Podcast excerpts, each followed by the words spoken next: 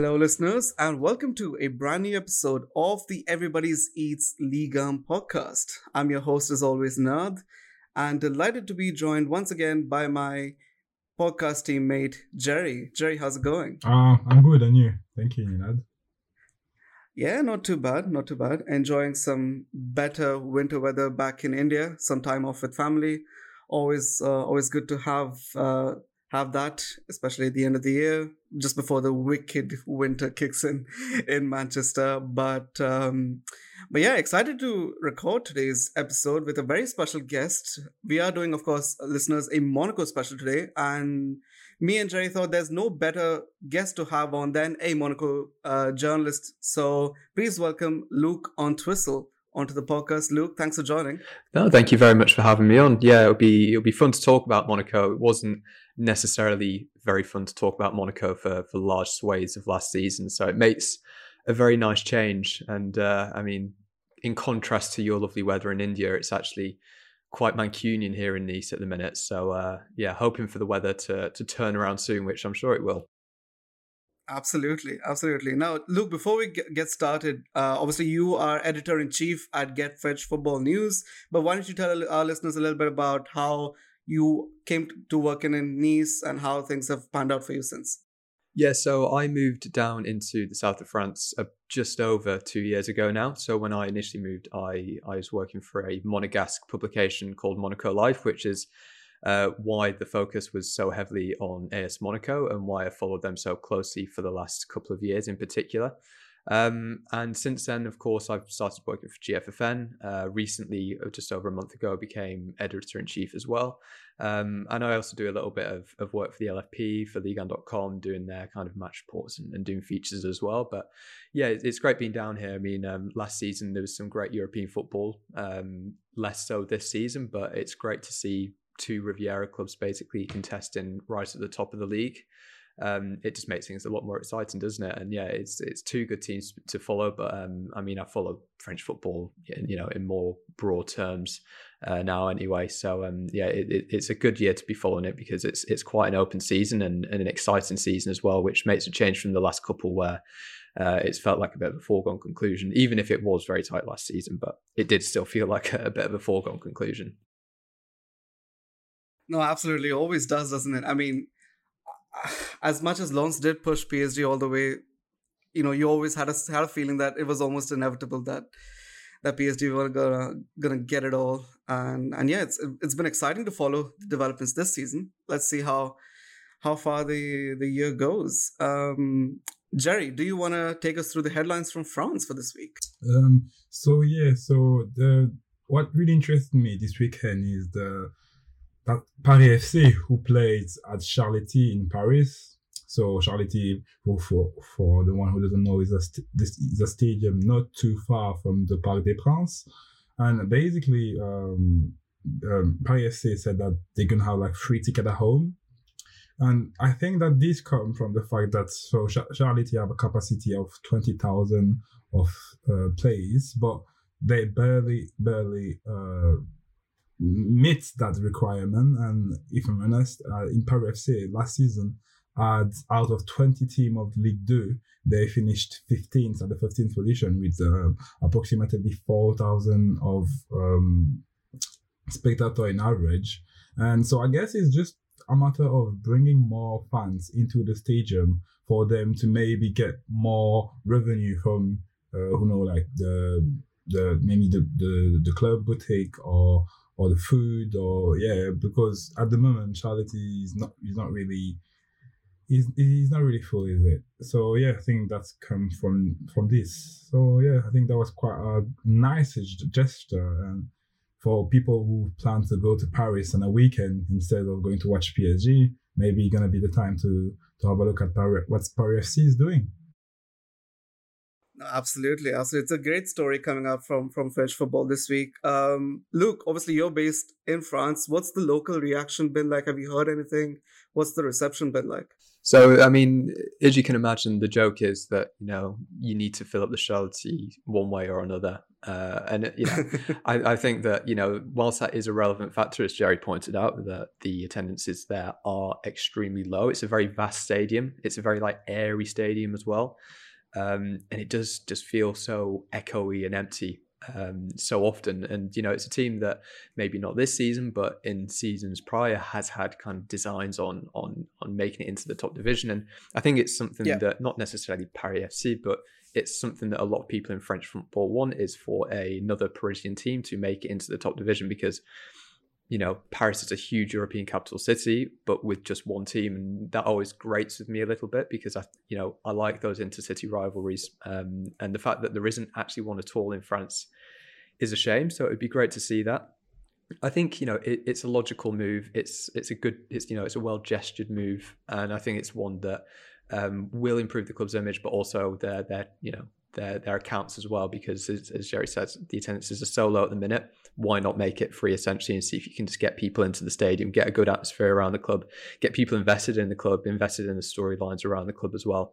So yeah, a, a, good move, even though it has been met with a mixture of kind of appreciation but also derision, I suppose, as well.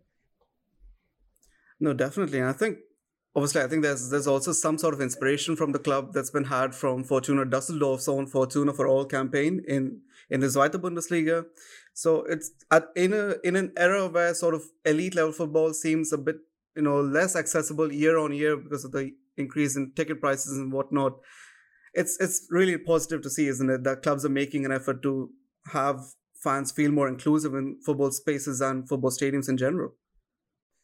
No, for sure, for sure. I mean, it's not always the case in Ligue 1. I mean, lots of the ticket prices at a lot of Ligue 1's top clubs are very, very pricey. So it's nice to see some kind of contrast. And you know, you, you speak about the Bundesliga, and everyone you know kind of gawps at the Bundesliga and the you know the Zwei Bundesliga for for everything that they do and continue to do and for their model. But um, you know, it's it's a unique system. It's one that would be you know it'd be nice to replicate it throughout Europe. Um, but yeah, the ticket prices around France are or can be quite hefty. So it, it's nice to have some kind of balance and, and maybe a few, you know, if this is a successful campaign, maybe a few of the clubs will reconsider their approach to ticketing and, and pricing because, um, yeah, lots of people like like across Europe are being priced out of the game, um, and you know it's no different here in France.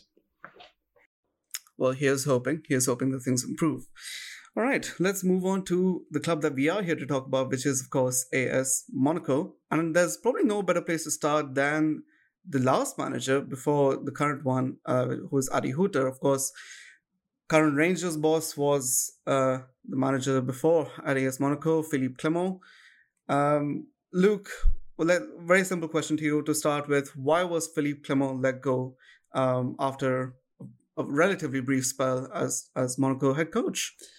Yeah, I mean the the reason is is simply the end of season run. Um, by in March, they were very much in the conversation for the Champions League um, for that podium. Uh, they were probably yeah. alongside Mars, well, alongside Marseille uh, and Lens, and obviously PSG, who were going to win the title. They they were the fourth team in the conversation, and you know three of those four were going to get the place. And then you have this dramatic drop off in form where they not only can they not you know get wins, they also can't even get draws and the drop off was just so you know intense that they went from the Champions League conversation to actually on the final day of the season missing out on all forms of European football. So they didn't even get the European the Europa Conference League on the final day of the season, um, with Toulouse getting a last gasp. I think it was the 91st minute Rhys Healey goal from Toulouse, which basically yeah. was the final nail in the coffin and the atmosphere had just turned. And I think there's there's there's lots of different reasons why this atmosphere turned. I think that there were lots of players who came back from the World Cup. Um, I think Youssouf Fofana is, is definitely one of them who came back and was not quite the same player he was pre World Cup. And there's just lots of underperformances more generally. You know, I'm singling him out because he is such an important player. Um, but you know, the drop off that we saw in Fofana was not limited to Fofana. It was, it was most players that came back from the World Cup did not replicate their levels post World Cup. And obviously there you, you're gonna gonna you're gonna have a problem. So what what we had was lots of underperforming players in that back end of the season. Lots of players, I think, also with their minds elsewhere. We, we speak about Fofana and also Disasi, who were very very heavily linked with the move, and it was a question in every press conference. Um, and you know, at, towards the end, we started to hear Philippe Clement saying, "Well, you know, if they keep performing like this." They're not going to get the moves that they want. Kind of, you know, a little bit of a you know a mm-hmm. threat mm-hmm. essentially saying you know you need to up your performance levels because you're supposed to be going to your you know to Chelsea or to to Arsenal or wherever it is or Manchester United this summer but if you continue to perform in this way then you're not going to get those moves um, and that was a tactic that ultimately didn't work um, trying to kind of get performances out of them that way is it, it just didn't it didn't happen and the decline just continued continued and you saw the life kind of seep out of him in the last fortnight. Not that he'd given up, but you felt as though he no longer had the grasp of the group. And this is a manager that is renowned for his man management and is renowned for being very close with his players. Uh, you know, he's very much a soft touch. But by the mm. end, um, you know, the tactics on his end had changed and he'd lost control of the group, it felt. And and in the post match press conference, I remember after Toulouse, um, I've never seen a more resigned man in a press conference. He was, um, he was, yeah, he was over, and and twelve, you know, twelve hours later, I think um, it was officialised that he'd left, and um, there could be no complaints. Um, you know, he had been very, very inconsistent at Monaco. Uh, lots of people remember that end of season run towards the end of the first season, where they won nine out of the last ten and went from nowhere, I think seventh or eighth, to to taking third. Um, but people do forget that the first two three months were actually really inconsistent as well. There's a good start, followed by quite a few defeats and a very disappointing knockout in the Europa League as well. So it was really a reign that was just mired by inconsistency from start to finish. And, you know, mm. Paul Mitchell, I don't think wanted to make the decision because he was leaving as sporting director himself um, in the summer. And you don't want to leave and take the manager out with you. You know, your last appointment, you don't want to be firing someone in the final weeks of your reign because, you know, that also has implications for your image as well. Um, but he was left with no choice. He knew it. And um, they had to move on to someone else.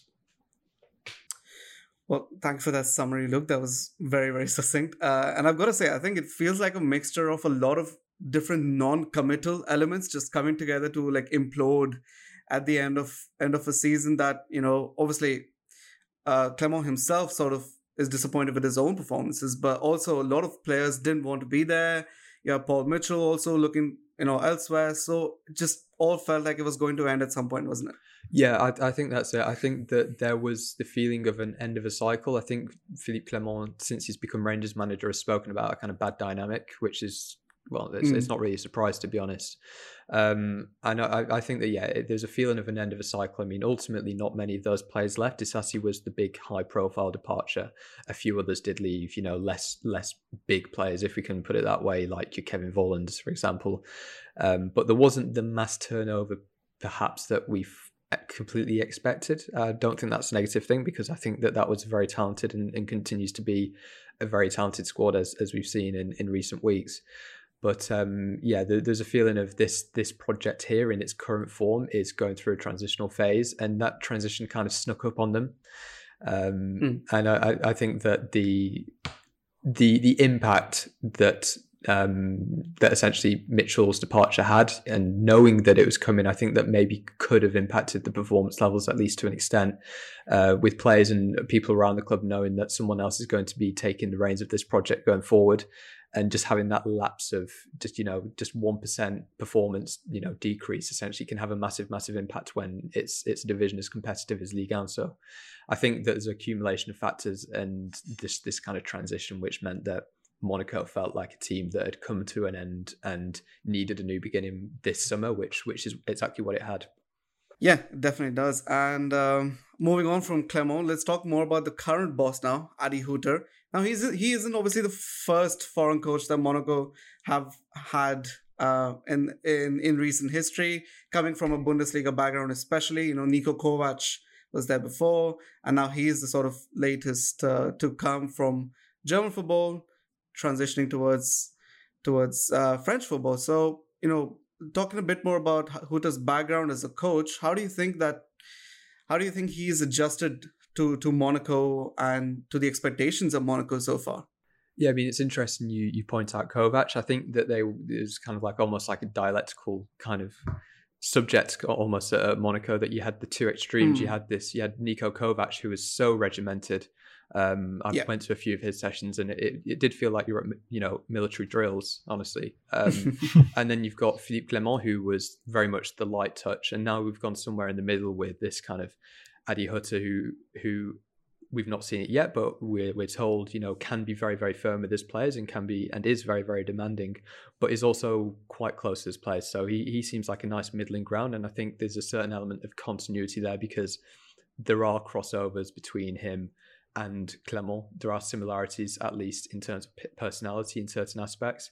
I'd say that you know Adi's Adi's you know a much more smiley character than than Philippe, but um, yeah, I think that in these these opening kind of few weeks. Um, it's he's maybe su- surpassed the expectations almost. I think that there was this feeling around Monaco, or at least a feeling amongst um, you know amongst the fans that the preparations for the upcoming season were quite delayed, and that was potentially because of the fact Thiago Scuro was only coming in on the first of July. So he's only coming in on the first of July. You you're missing the whole of June, which is that used to be traditionally kind of a time for everyone to be off for players to go on holiday to do this to do that quite often though now you what you find is that there's only about a week's break in there and it's what i found as a journalist as well there's sometimes only one sometimes two weeks break within that june period and then you kind mm. of hmm. back on it from the end of june the, the return to training straight away and by the time you get to 1st of july actually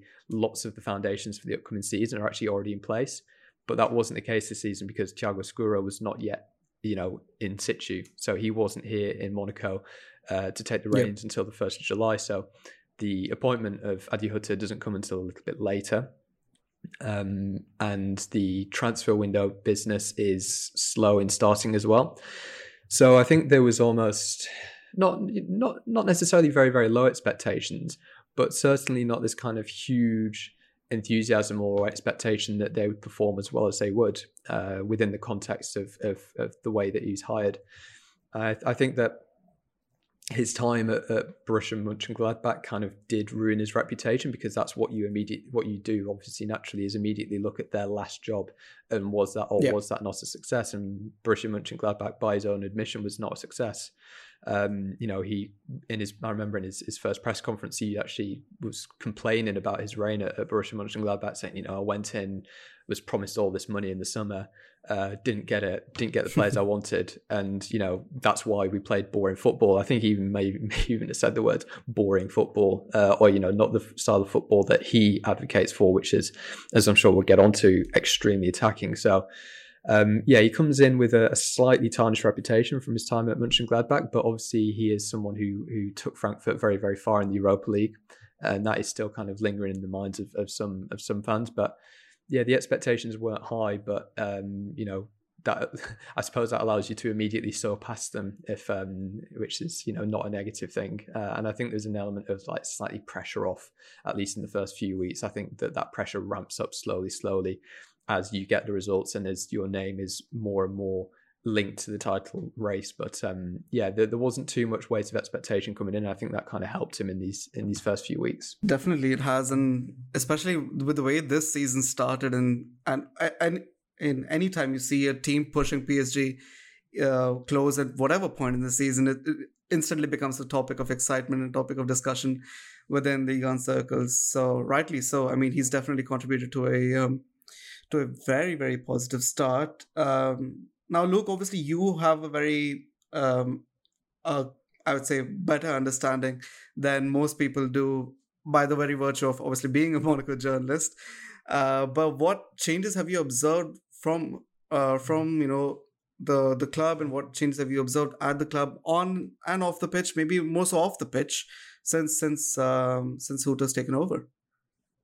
Well, yeah, I think things seem a little bit lighter. It's quite hard to compare them just because of the other changes that have come at the same time. As I say, it, it's very yeah. much everything changed all at once. It's kind of that 1st of July came over and Paul Mitchell didn't immediately leave. It has to be said he remained at the club in a consultancy role for quite a few weeks, only left Uh, I think it was two or three weeks ago at this point, sometime in October anyway. So there was a bit of consistency, but there was a feeling that it was a completely new project.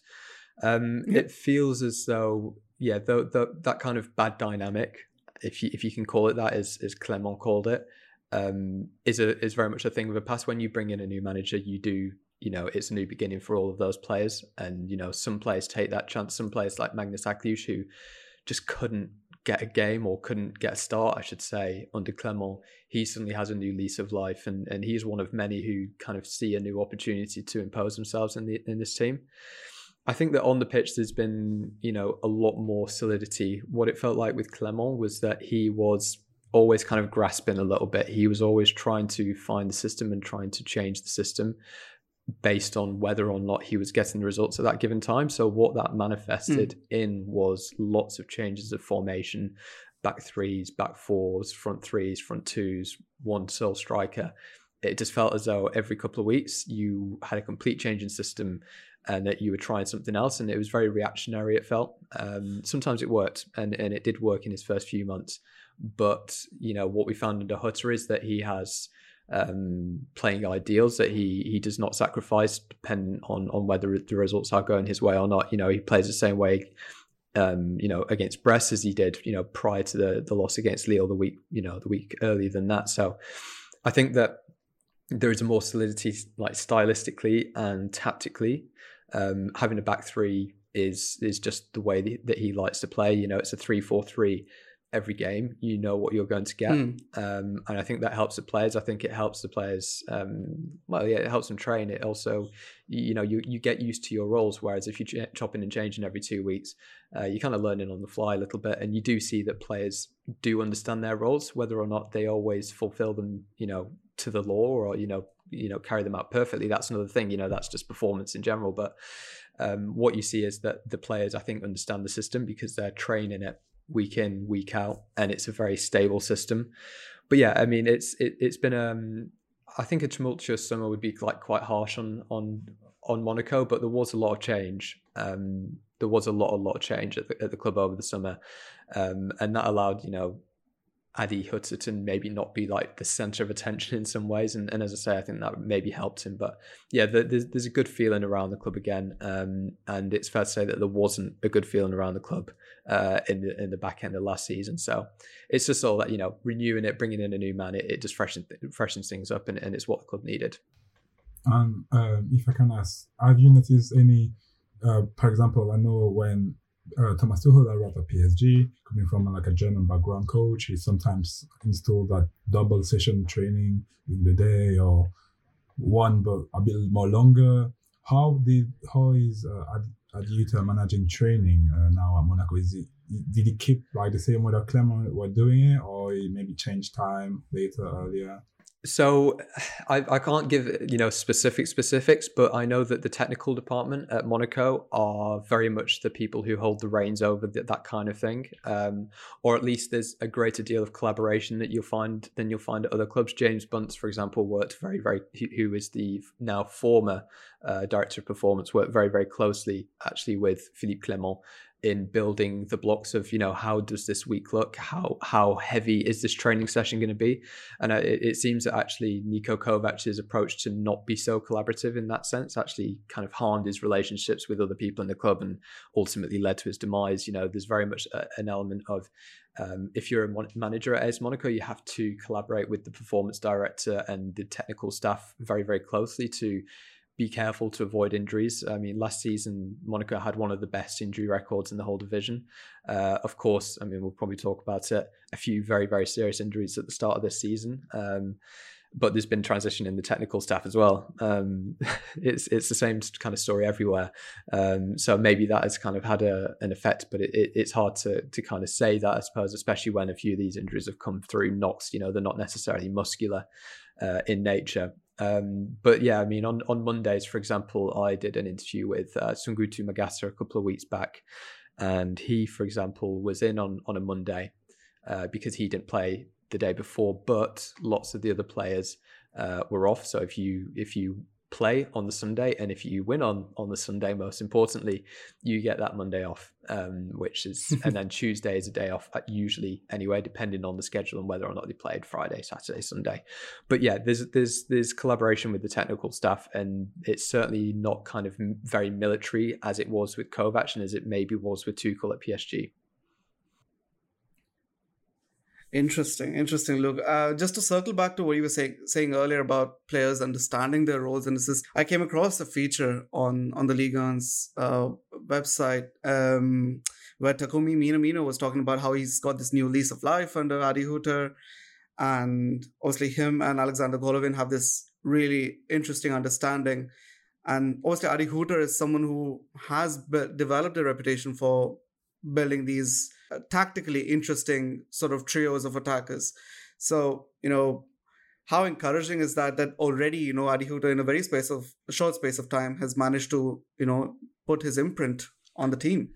Yeah, I mean, Minamino is an interesting one. Um, he does certainly have a, a, new lease of life, and it's a player that Adi Hutter knows from his time actually at Red Bull Salzburg. Um, and a lot of people are attributing Minamino's return to form uh, you know, because of Hutter's prior knowledge of the player and their prior relationship. Uh, maybe a little bit reductionist, but um, it could yeah. play a role.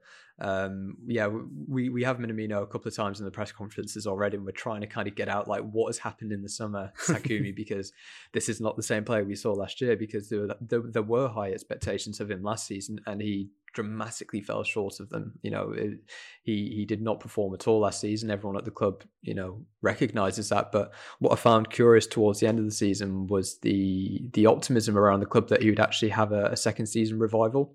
With conversations that you have with people, you kind of got this impression that they'd not given up on him at all, and that you know he will come good, and they have very much had faith that he would come good, and you know that that faith now seems pretty well founded because the performances are very very impressive. And I think that what we're looking at Hutter in that in that front three, you point out, you know, Minamino rightly because he was, you know, absolutely sensational in those opening game weeks. But you've got Golovin now who's taken, you know, taken the baton, and he is one of the more impressive, if not the most impressive, kind of number ten playmaker in the division on current form. And then up front, you've you've got players like Ben Yedder, who is always very prolific in front of goal, and then you've got Balogun, who I think is more versatile than than, than Ben Yedder. Also a very very good finisher, but uh, does more in terms of knitting the play, comes deeper. Uh, it's just a bit more of an interesting player overall, and and can also kind of go off the last man. He, he's a very versatile forward, and I think that Hutter is kind of quite liking the versatility that he provides. Um, what is, is great about those two players in particular is in, in terms of Golovin and, and Minamino in this like dual number 10 role uh, which he is you know quickly established, is just like how close they sometimes play together. And I think it's it's that that is is the source of, of great threat for Monaco is that they're playing very close to each other. They've got great interchanges and have a good understanding because they've been playing together uh, for over a year now, and there's a bit of stability in that area of the pitch that there's just the understanding to to break down low blocks and Monaco really struggled uh, with low blocks last season like like many big teams do.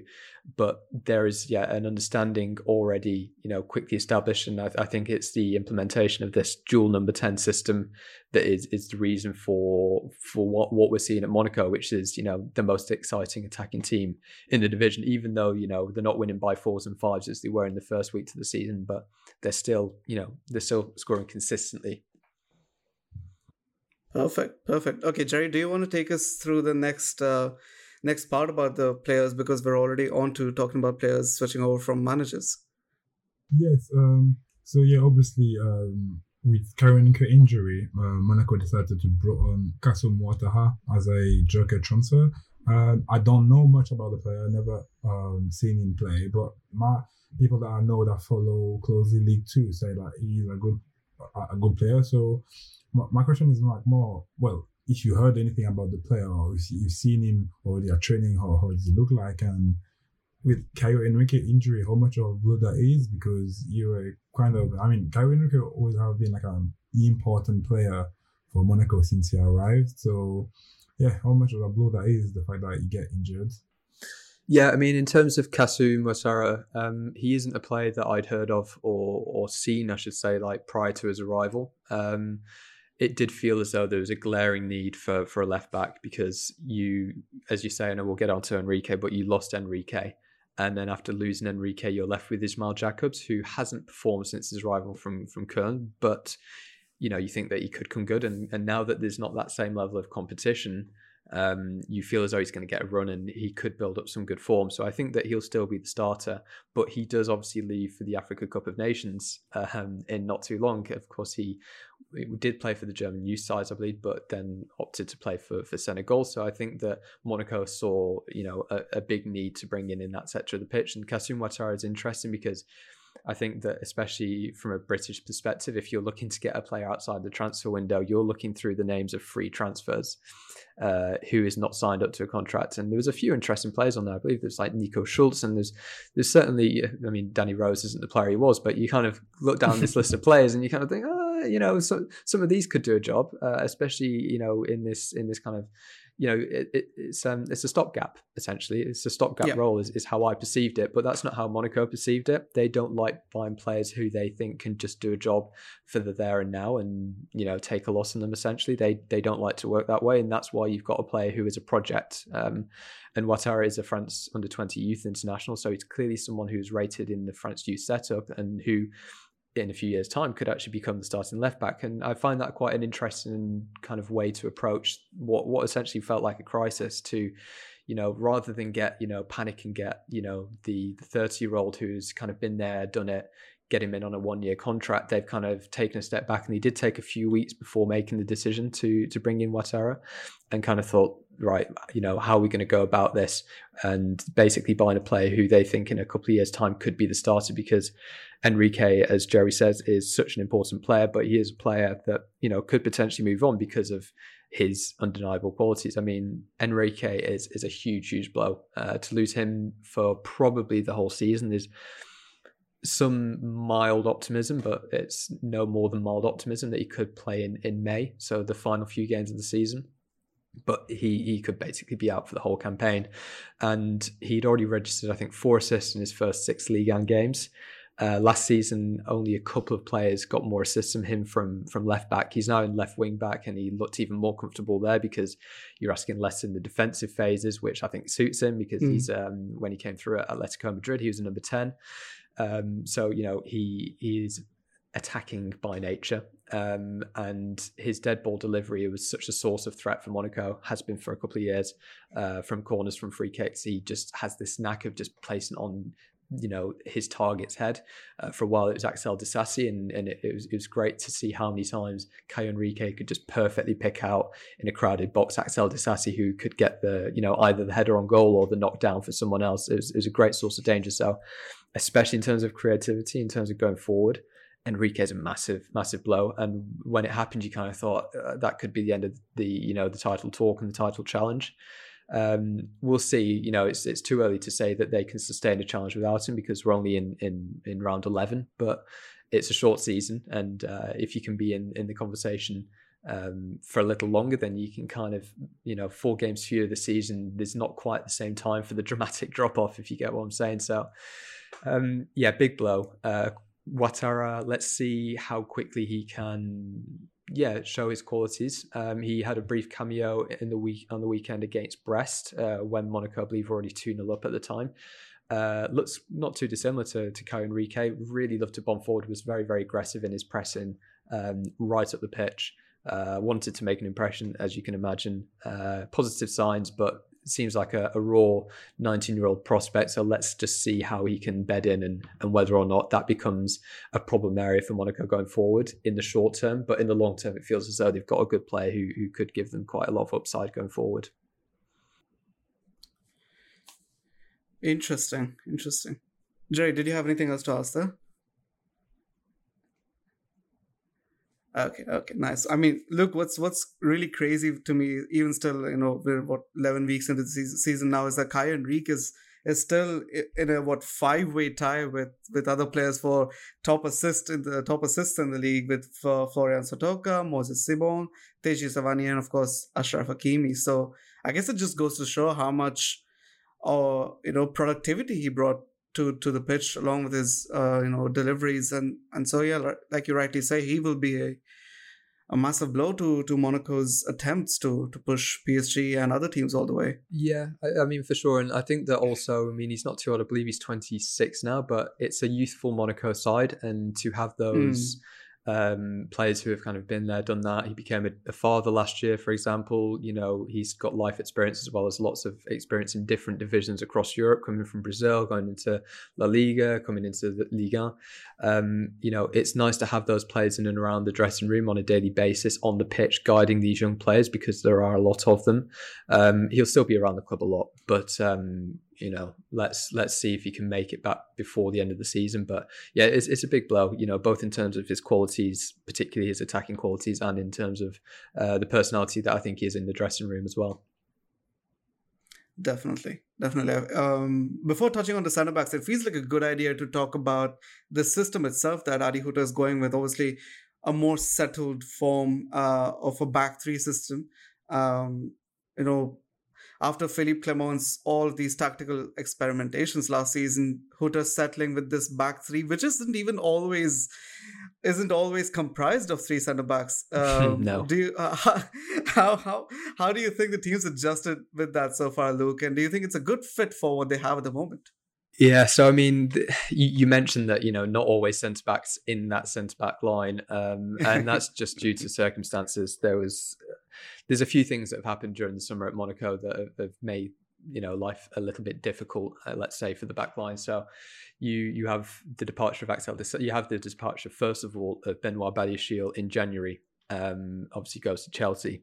Um, they don't replace him really. They bring Chrislain Matsima back from FC Lorient. He barely gets a game at mm. Lorient because, as you remember, that that first six months for for for um for Régis Le Bris's side was, was a very very good six months, and they were performing well. So Absolutely. he kind of couldn't he couldn't break into that defense essentially, and and he came back with a few experiences, but not too many because of the fact that he just couldn't break through. So he comes in and he's not really a replacement for Badiashile because you know even though he's a developing player and he's a promising player, he he was not and still is not at the level that Badiashile was then and is now. Mm. So that's the first big departure. Then you've got Axel Disasi, which was very much anticipated. Everyone knew who's going to go in the summer, and he leaves as well. And then your replacement is Mohamed Salisu. But what you find when Mohamed Salisu arrives is that he's not fit. And what you quickly find after he's not fit is that he's kind of maybe needs surgery. Um, and they found out that they did need to operate ultimately. I think it was in September. Um, so he doesn't play at all in the preseason games. Is sometimes when I go to training in the first team training, he, he's dipping in and out, and then when it gets to September, um, they all go on international break and they decide like, look, we're, we're going to have to. I think it's pubalgia that, that he's he's had operated on. So that's that's him out for about two months. He's nearing his return actually now. I think the international break coming up, you could maybe maybe you don't target the PSG match, but maybe the one after that that he could come back. So there you have a, have a problem that you've lost two elite level centre backs, um, and the big centre back that you've brought in to replace him is not fit to play. So you've got a massive shortage there, especially when you're going from two centre backs to a three. So yeah, yeah. big problems like from the out- outset there.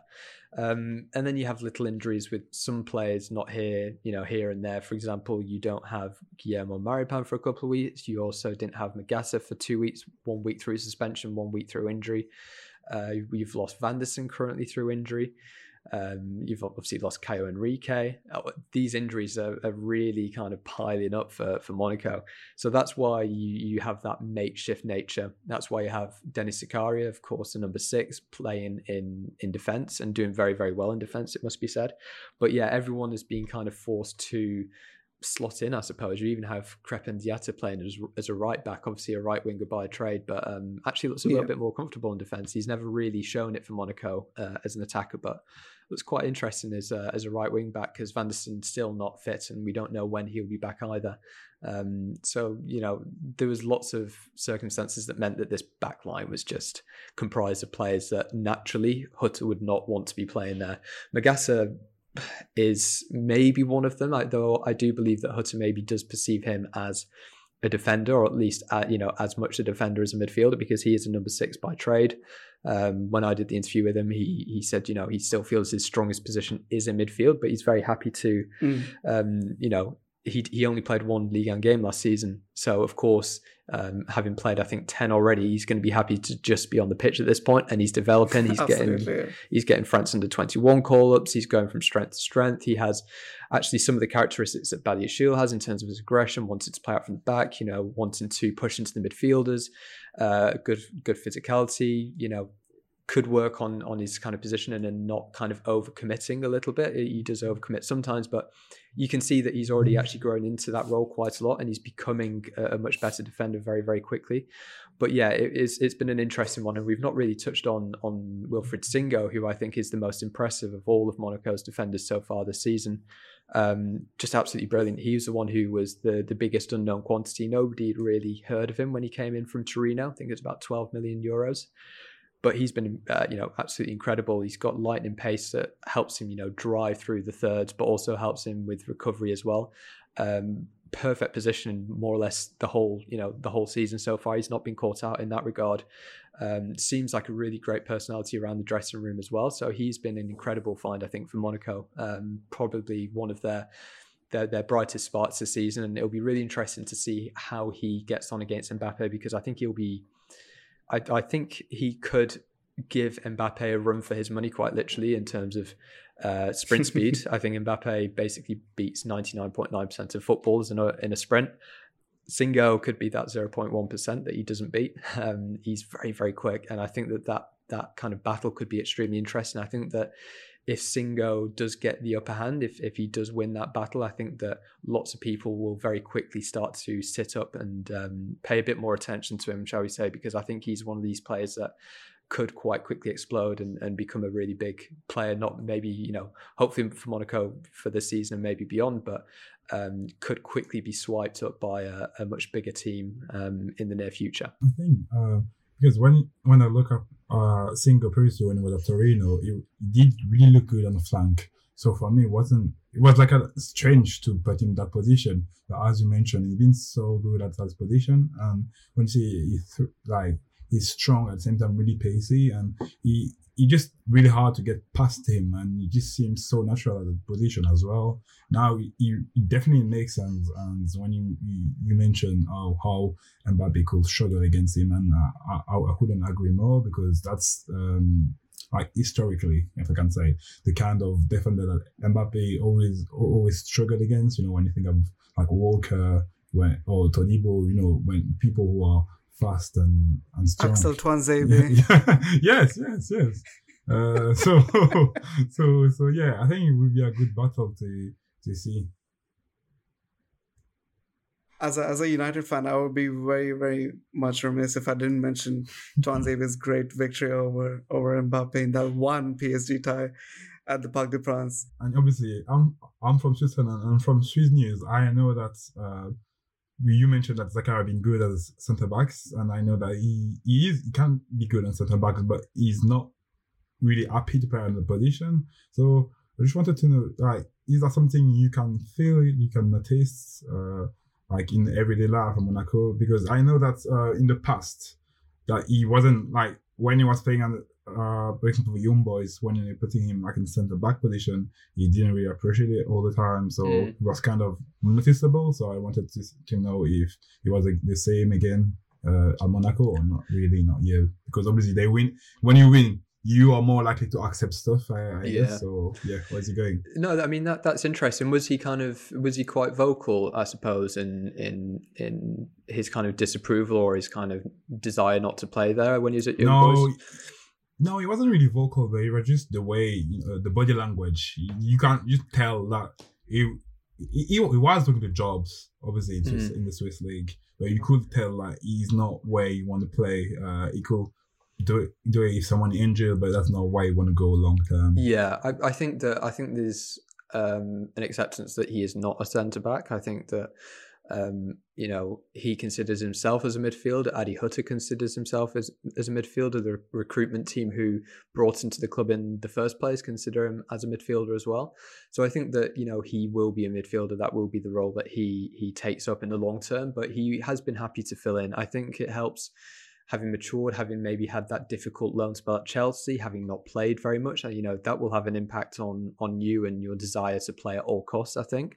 There's the element of just being a lot more mature. You know, being you know a 26 year old, you're kind of actually one of the older members in the dressing room at, at Monaco at that point. So wanting to set an example and and just not sulking even if you think you know this isn't where i'm best. He, he does just seem happy to to fill in and and to do a good job and he has been doing a good job.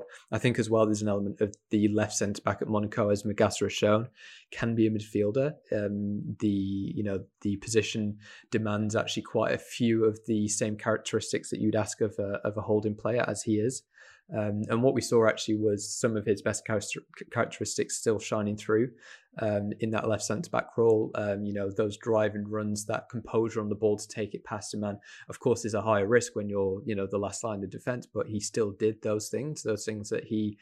Uh, he does very well, and, and that he he did you know maybe quite rarely at Chelsea, although you know that that wasn't really his fault, I, I don't think but he, he was happy to do so. Um, his performances there, I think, have been good, but I think that there is, there is a desire that when Mohamed Salisu comes back and when all of the elements are fit, that he will be in the long term in his more you know accustomed uh, midfield midfield role, and I think that he has a good chance of of filling in either as a rotation or being you know displacing Mohamed Kamara because Kamara is a is a great player, came in with high expectations, had a great few months uh, did drop off, as I said at the start, like a lot of players in the second half of the season, but is still a player very young with very, very high potential.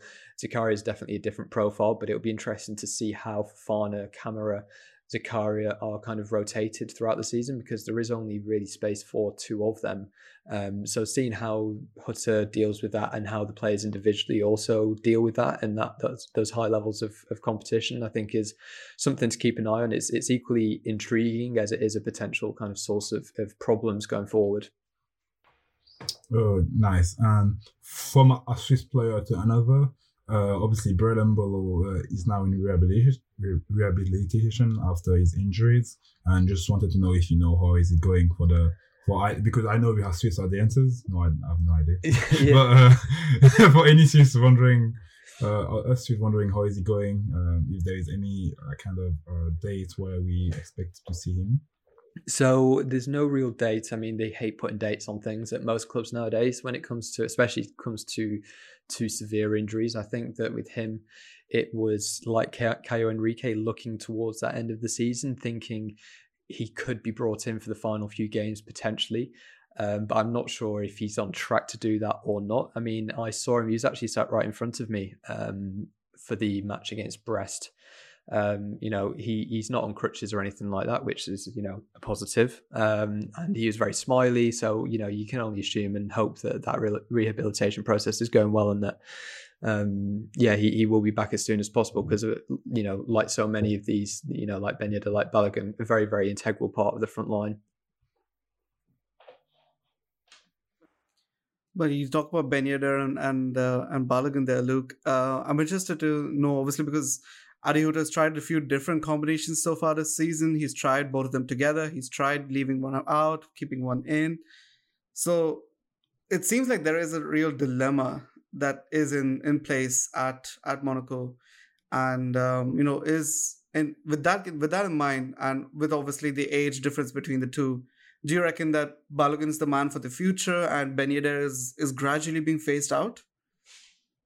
So yeah, I mean, I would I would say that Balogun is is is naturally the the future of Monaco's attack. I think Ben Yedder, he his contract is expiring at the end of the season. I don't think there's necessarily a desire from the club to extend that contract because he's on one of those historical contracts, big big money contracts, and I think that Monaco wanted to move away from those kind of contracts. So what we're seeing, I think, now is the gradual phasing yeah. out of Wissam Ben Yedder.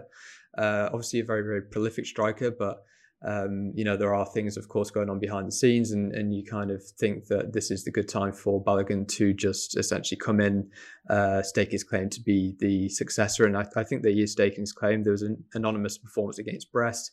There's the two penalty misses against Nice, but the you know, broadly speaking, it's been a very impressive start by uh, by Balogun.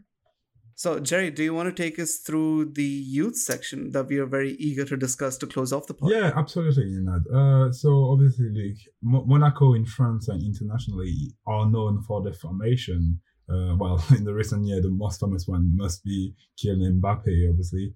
But um, this, this season, we saw Houston a lot of young players. So you talked earlier about Soungoutou Magassa. So what what you kind of talk about it already, but like um I've before this season I, I haven't really seen him play. I just seen briefly him still play in the midfield with the under 20 last season. So yeah, um this season how, how has it been for him uh, now starting regularly as a centre back when previously he was in the midfield?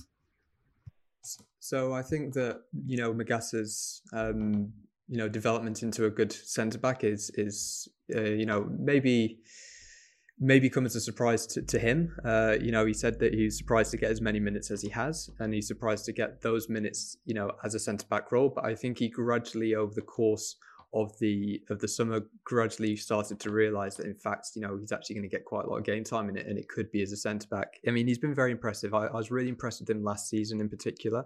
Um, he had an incredible performance. I remember when he came on um, monaco were at 10 men. It was very early in the game against rennes and he comes on and he just has an absolutely fantastic game um, really solidifies the defense in, in the holding midfield role and and just allows you know Monaco to be stable in a time where you know they're facing against, up against a team who uh, are a competitor for, for, European competition, and he managed to, to, to help shut them out. But then he didn't get any more chances, which I think surprised everyone, not least not least him, because um, he certainly earned the right for for another chance. I think.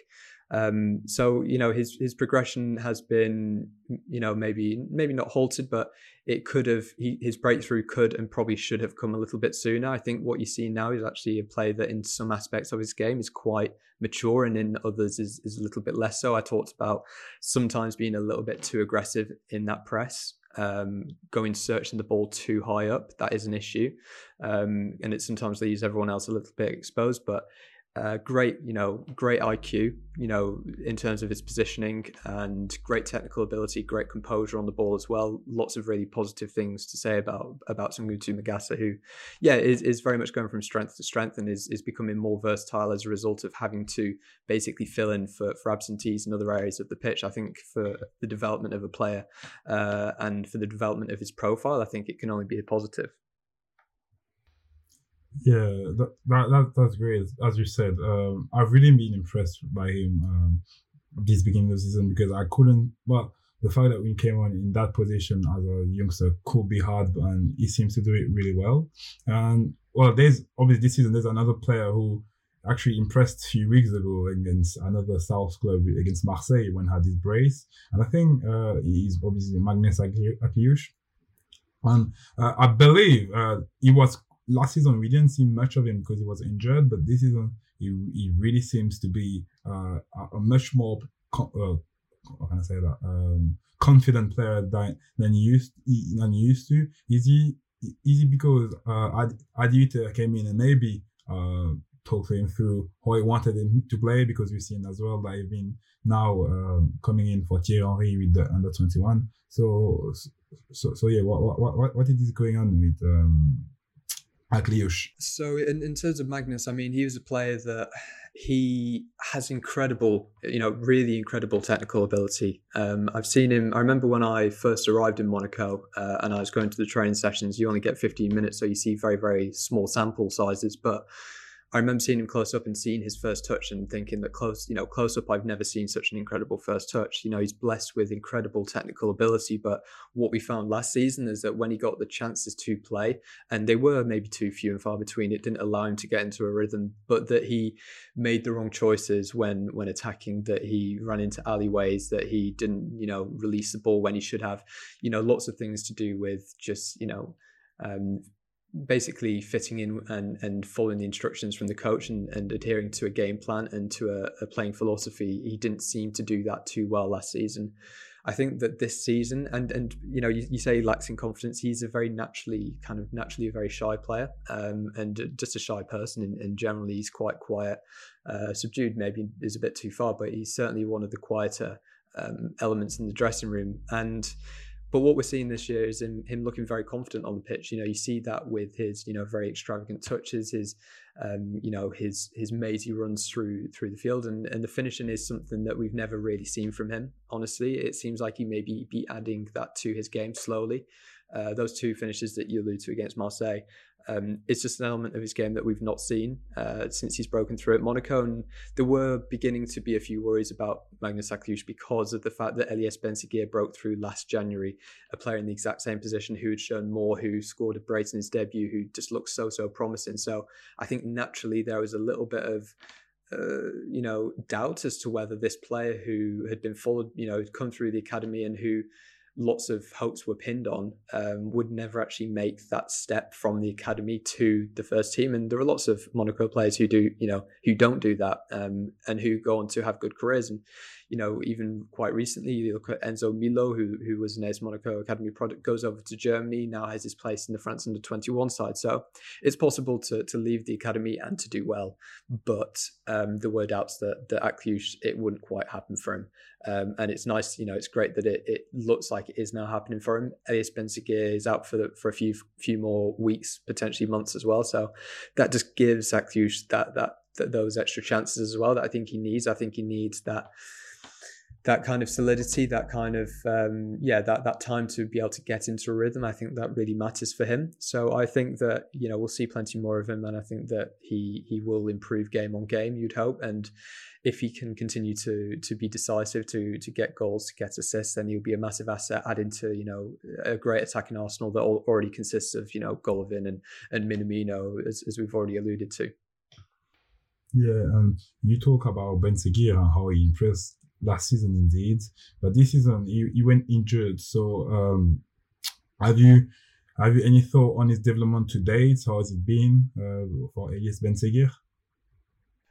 I mean, quite quite difficult for him. I mean, he looked great again in pre-season. Looked like he was going to continue to play a prominent role, and then he gets a muscular injury that just kind of takes time to get over. Because with a muscular injury, you don't want to push it and then he starts to work his way back, gets a few minutes at the end of matches, but is also at the same time working with the development side to work his, you know, work his fitness and then has just a, a clash with a Leo player in a in a you know group elite match and uh, gets a shoulder injury that seemingly could need need surgery. So he looks like he's out until 2024, unfortunately, uh, at the earliest, and, and, we'll see when he's back. But it'll be great to have him back on the pitch. It would be great for for Adi Hutter to have him at his disposal because he's you know a great player uh, as he showed in those those few months towards the end of last season.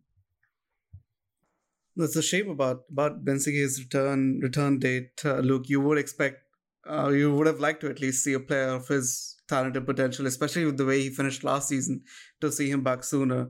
But but yeah, fingers crossed that he can return uh, healthy and uh, uh, you know ready for action, as it were.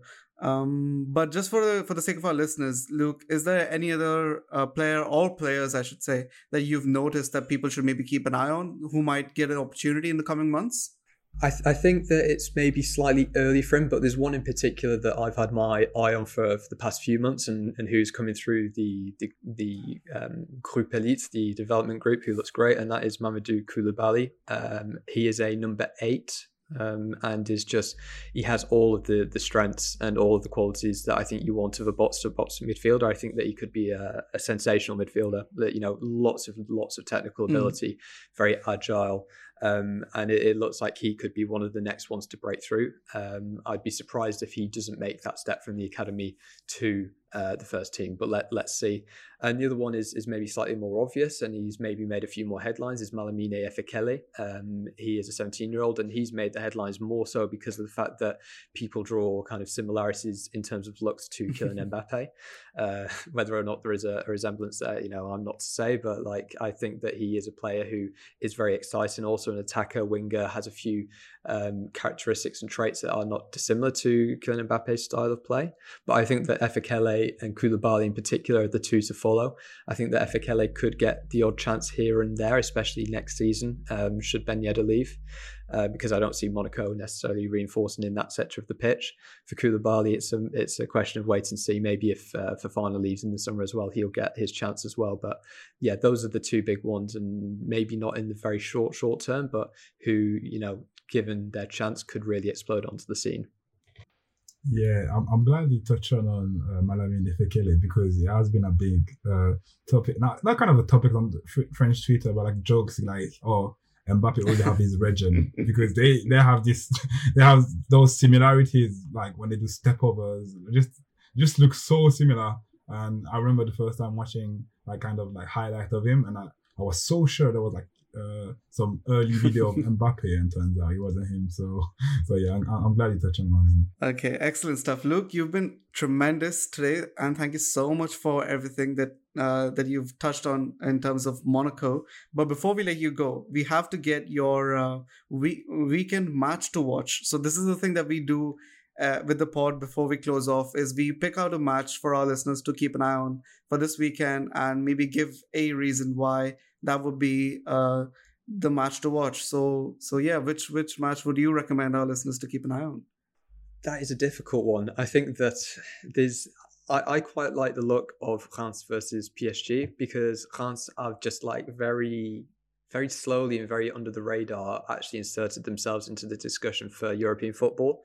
Um, Will Still as well, you know, he has a good record against them. He, I don't think I don't think PSG beat him last season. I remember Balogun in one of those games getting a 96th minute equaliser. I believe the other game was a nil-nil draw. So clearly he has the means to to destabilise this PSG team. Of course, it's a different team this year with a different manager. It's you know it's all changed, but I think seeing how they line up will be a really interesting one. Uh, and beyond that, I mean, there's always the the headline fixture, which I, I believe this week is Lens versus Marseille, and um, that would be an interesting one because it's two teams that really last well. They finished second and third last year, but neither have really fully hit their stride this campaign. Um, it'll be interesting to see, you know, how that one goes tactically as well.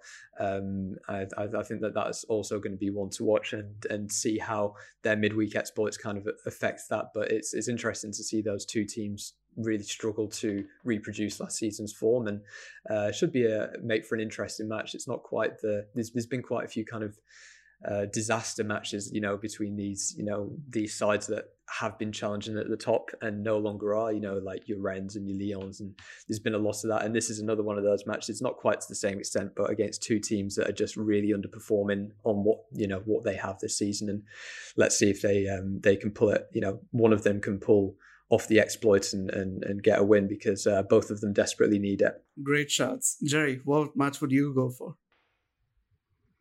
Uh, I will go for Rennes uh, against Lyon. Um, well, for the fact that first of all, uh, I, I, think the game when um, Genesio, Bruno Genesio is, is implicated against Lyon always funny to watch because kind of like what the big fan expected. But beyond this, is Lyon is having a really horrific start of the season, and uh, I, I don't know if Fabio Grosso got all everything he needs to be better, and I think Rennes as well. Rennes are now really bad. They they in a, in a strike of like four game in Liga, four game with no victories, and it's kind of the same with Lyon with five games and more with no victories. So he, it could be like the teams will win would be the the a, get, a good time for them to get back into the winning ways. Interesting, interesting. I suppose for for my part, I'll maybe go for a sort of left field pick. Maybe uh, looking at Lille and Toulouse. That would be my pick for for this weekend, purely because, like you mentioned, Luke, uh, like Hans, Lille are also sort of creeping back into the European sports conversation, and a positive result against uh, against Toulouse will admittedly go a long way and obviously for Toulouse, for their own reasons, they are slowly sort of creeping towards those relegation spots, which is not a place you want to be come the uh, come the business part of the season. So so yeah, for those reasons, Lille versus Toulouse is uh, is my game to watch this weekend. Luke, thank you so much once again for all of your insights today. You've been wonderful. And uh, but before we let you go, where can our listeners find you and keep up with all of your work? So you can follow me on Twitter at uh, at Luke Entwistle, uh, just simply my name, and then beyond that, you can find me on on Get French Football News and Ligue1.com, uh, and sometimes in the Guardian as well with uh, GFFN's kind of historical partnership with uh, well partnership I should say, just with the Guardian writing pieces on a weekly basis, and sometimes feature in there as well, which is which is great. Just more generally on on French football, um, but yeah, features on on all three. Excellent. I've got a feeling that if, if anyone's ever read any French transcript or any new press conferences, it's probably been transcribed by you from from Monaco and Nice. So so people should already be passively familiar with all of your work. But no, appreciate you taking the time to come on the pod today. And uh, listeners, thank you so much for sticking around till the end. Uh, we hope to be back soon with another insightful episode from Liga and Football. So stay tuned, take care, and we'll see you then.